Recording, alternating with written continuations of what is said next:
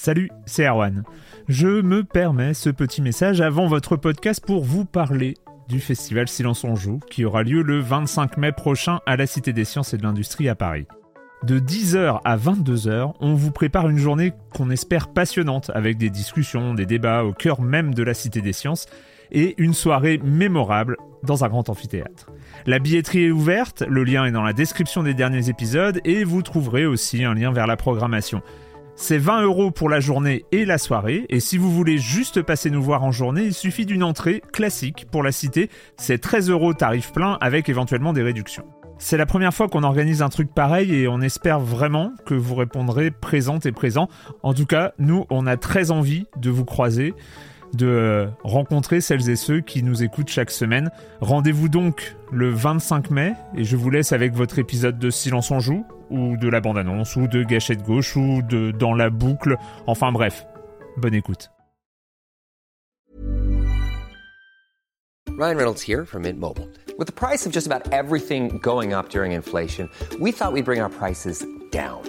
So to help us, we brought in a reverse auctioneer, which is apparently a thing. Mint Mobile unlimited premium wireless. Ready to get 30, 30, bit to get 30, bit to get 20, 20, 20, bit to get 20, 20, bit to get 15, 15, 15, 15 just 15 bucks a month. So, Give it a try at mintmobile.com/switch. slash $45 upfront for three months plus taxes and fees. Promo for new customers for limited time. Unlimited more than 40 gigabytes per month. Slows. Full terms at mintmobile.com.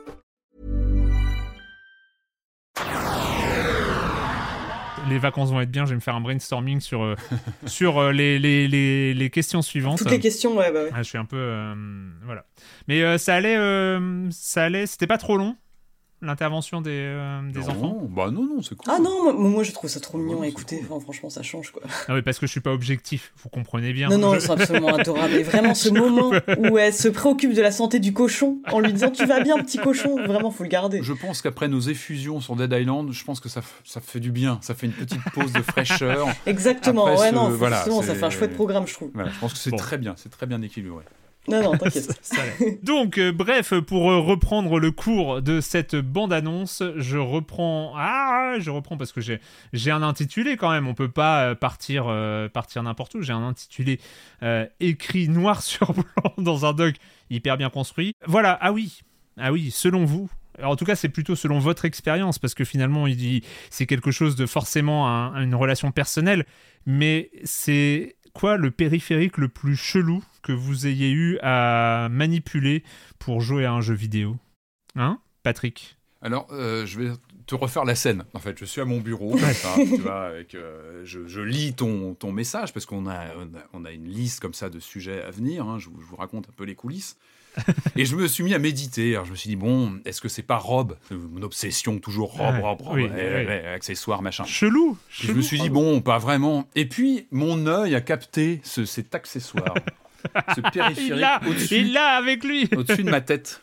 Euh, qui, qui- Ah ouais, non, mais oui. tellement sont- ouais. l'as. Donc je me suis dit, mais il y a une évidence. Bien Alors sûr vous ne le voyez pas, euh, chers auditeurs, mais je, parle. On en a déjà parlé ici même. Mais oui, Oui. j'ai déjà dû l'évoquer. J'espère que c'était c'était pas sur un sujet. Je sais plus si c'était euh, sur un Sur sujet. de nos RE4 accessoires. euh, Remake, hein Oui, voilà. Ouais, donc, ou quand voilà, on parlait je- de manette thermique, peut-être, et de gadgets. je je sais plus. Donc là maintenant, que là, mais on est dans l'évidence, hein, ça m'a sauté aux yeux euh, lorsque mon champ visuel, il s'est imposé à mon champ visuel.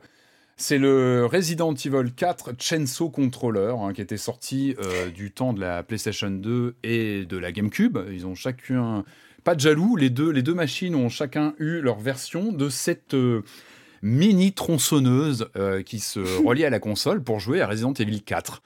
Voilà, alors c'est vrai que ça fait rêver, c'est vrai que l'objet physiquement est quand même assez, assez fascinant parce qu'on est sur une, une mini tronçonneuse. Alors pareil, alors pareil, c'est un peu, on parlait de Dead Island, euh, on en parlera demain, mais c'est pas forcément des trucs à mettre en bonne place euh, dans le salon. C'est vrai que c'est un peu clivant visuellement ou quand il y a des enfants. ou- Oh. Voilà, ça, ça, ça peut. ça- Tronçonneuse ensanglantée. ça, ouais. ça peut choquer. Donc voilà, on est, on est vraiment sur une mini tronçonneuse avec euh, voilà, le, le petit décor euh, un petit peu sanguinolent sur la pointe, euh, présenté dans un petit boîtier en faux bois qui, qui, voilà, qui est vraiment sous vitrine, hein, une sorte de mini vitrine. Et c'est un objet complètement incroyable. Alors, en termes de jouabilité, c'est ça, ça apporte pas grand-chose. c'est vraiment du gadget. Par contre, alors je crois que c'était un, un, fabricant euh, licencié en fait qui avait pu le proposer à l'époque. Et c'est totalement improbable. C'est-à-dire que tu joues à ton Resident Evil 4 en tenant une mini tronçonneuse dans les mains.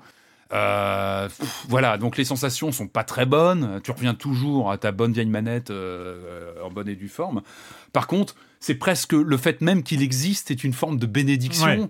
Et d'ailleurs, j'en avais parlé hein, lors de l'annonce de euh, RE4 Remake. Il y avait eu des, des rumeurs. Est-ce qu'on n'aurait pas une nouvelle version de cette tronçonneuse en plastoc?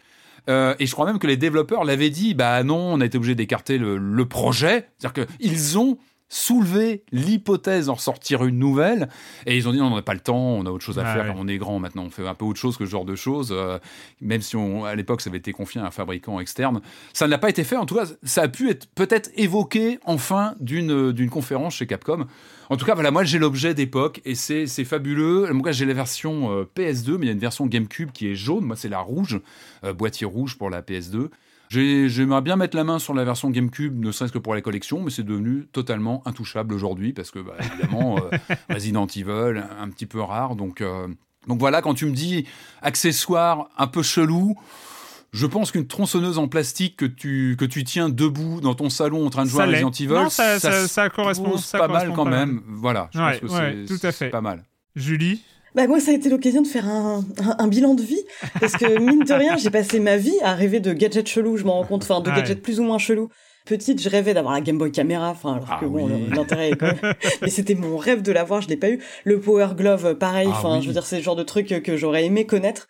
Et en fait, j'ai fait un, j'ai fait un bilan assez tragique, c'est que j'ai jamais eu de périphérique chelou, donc le plus chelou que je possède, Oh c'est quasiment le seul que je possède, et c'est le fusil pour euh, le PSVR 1, Ah oui, c'est sage. est un peu bizarre. C'est Ah sage. C'est- ouais, c'est il plutôt est- sage. Je suis d'accord, il était dans ma liste. Hein, de...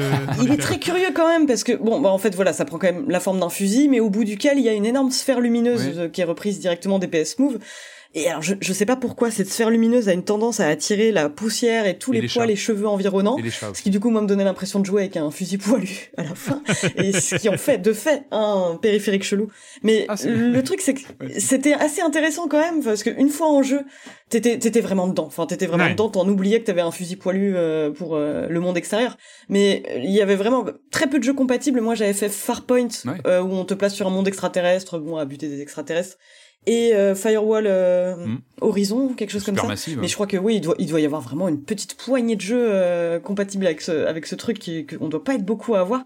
Mais ce que j'adore, c'est je vous invite à regarder les photos promotionnelles. euh, c'est, c'est vraiment des gens, oui, enfin, qui s'y croient à mort, mais Ouais. avec une énorme boule lumineuse au bout de leur fusil, ce qui donne un côté mais absolument inoffensif et parfait, je trouve, à cet accessoire. Et puis il y a cet objet en pur plastique, Ouais, c'est ça. blanc, qui ressemble à rien. d'avoir ton nerf en fait, quoi. Presque. Ouais. C'est...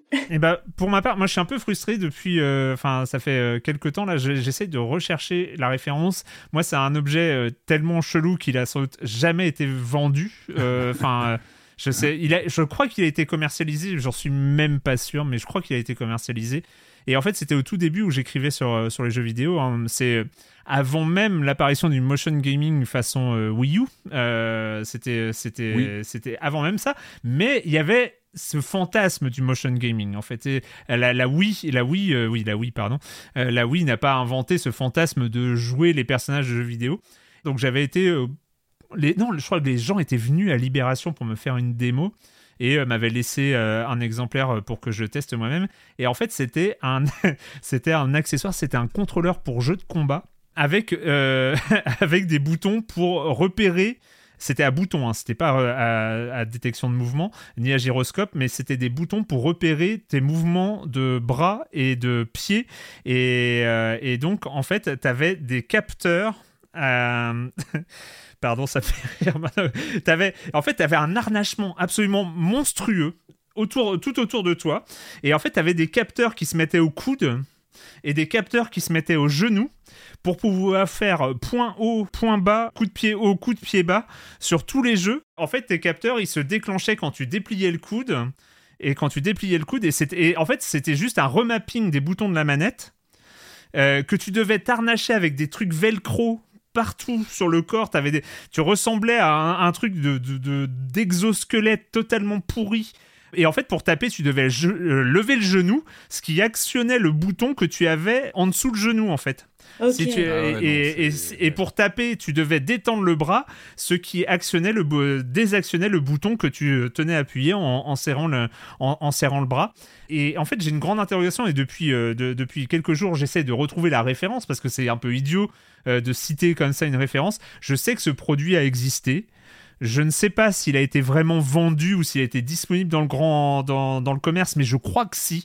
En tout cas, je lance un appel si vous retrouvez ce, contrôleur à jeu de combat euh, pour faire du motion gaming avant l'invention euh, de, la Wii. euh, par curiosité, je croyais me souvenir que j'avais écrit un petit truc, euh, sans doute pour rigoler euh, euh, dans Libération, mais je retrouve même pas l'article en question avec les moteurs de recherche. Donc, ça se trouve, c'était tellement nul que j'avais même abandonné l'histoire de, de faire rire en, en écrivant dessus.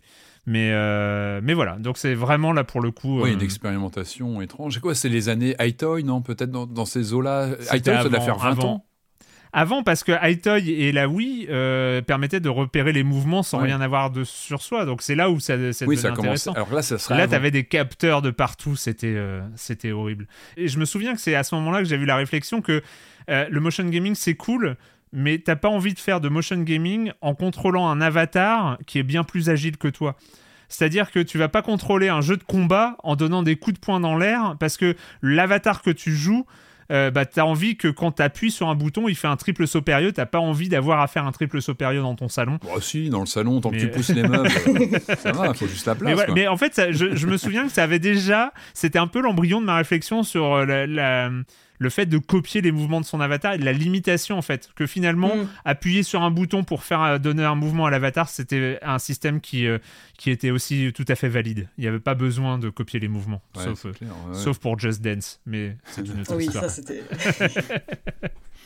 Merci à tous les deux. Et puis, euh, comme d'habitude, vous pouvez euh, vous aussi partager vos expériences de périphériques chelous euh, dans le Discord de Silence on Joue et sur les réseaux sociaux.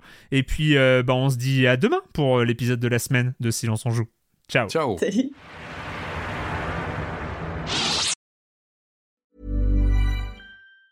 Hi, I'm Daniel, founder of Pretty Litter. Did you know cats tend to hide symptoms of sickness and pain? I learned this the hard way after losing my cat, Gingy. So I created Pretty Litter, a health monitoring litter that helps detect early signs of illness by changing colors, saving you money and potentially your cat's life. Pretty Litter is veterinarian developed, and it's the easiest way to keep tabs on your fur baby's health right at home. Go to prettylitter.com and use code ACAST for 20% off your first order and a free cat toy. Terms and conditions apply. See site for details.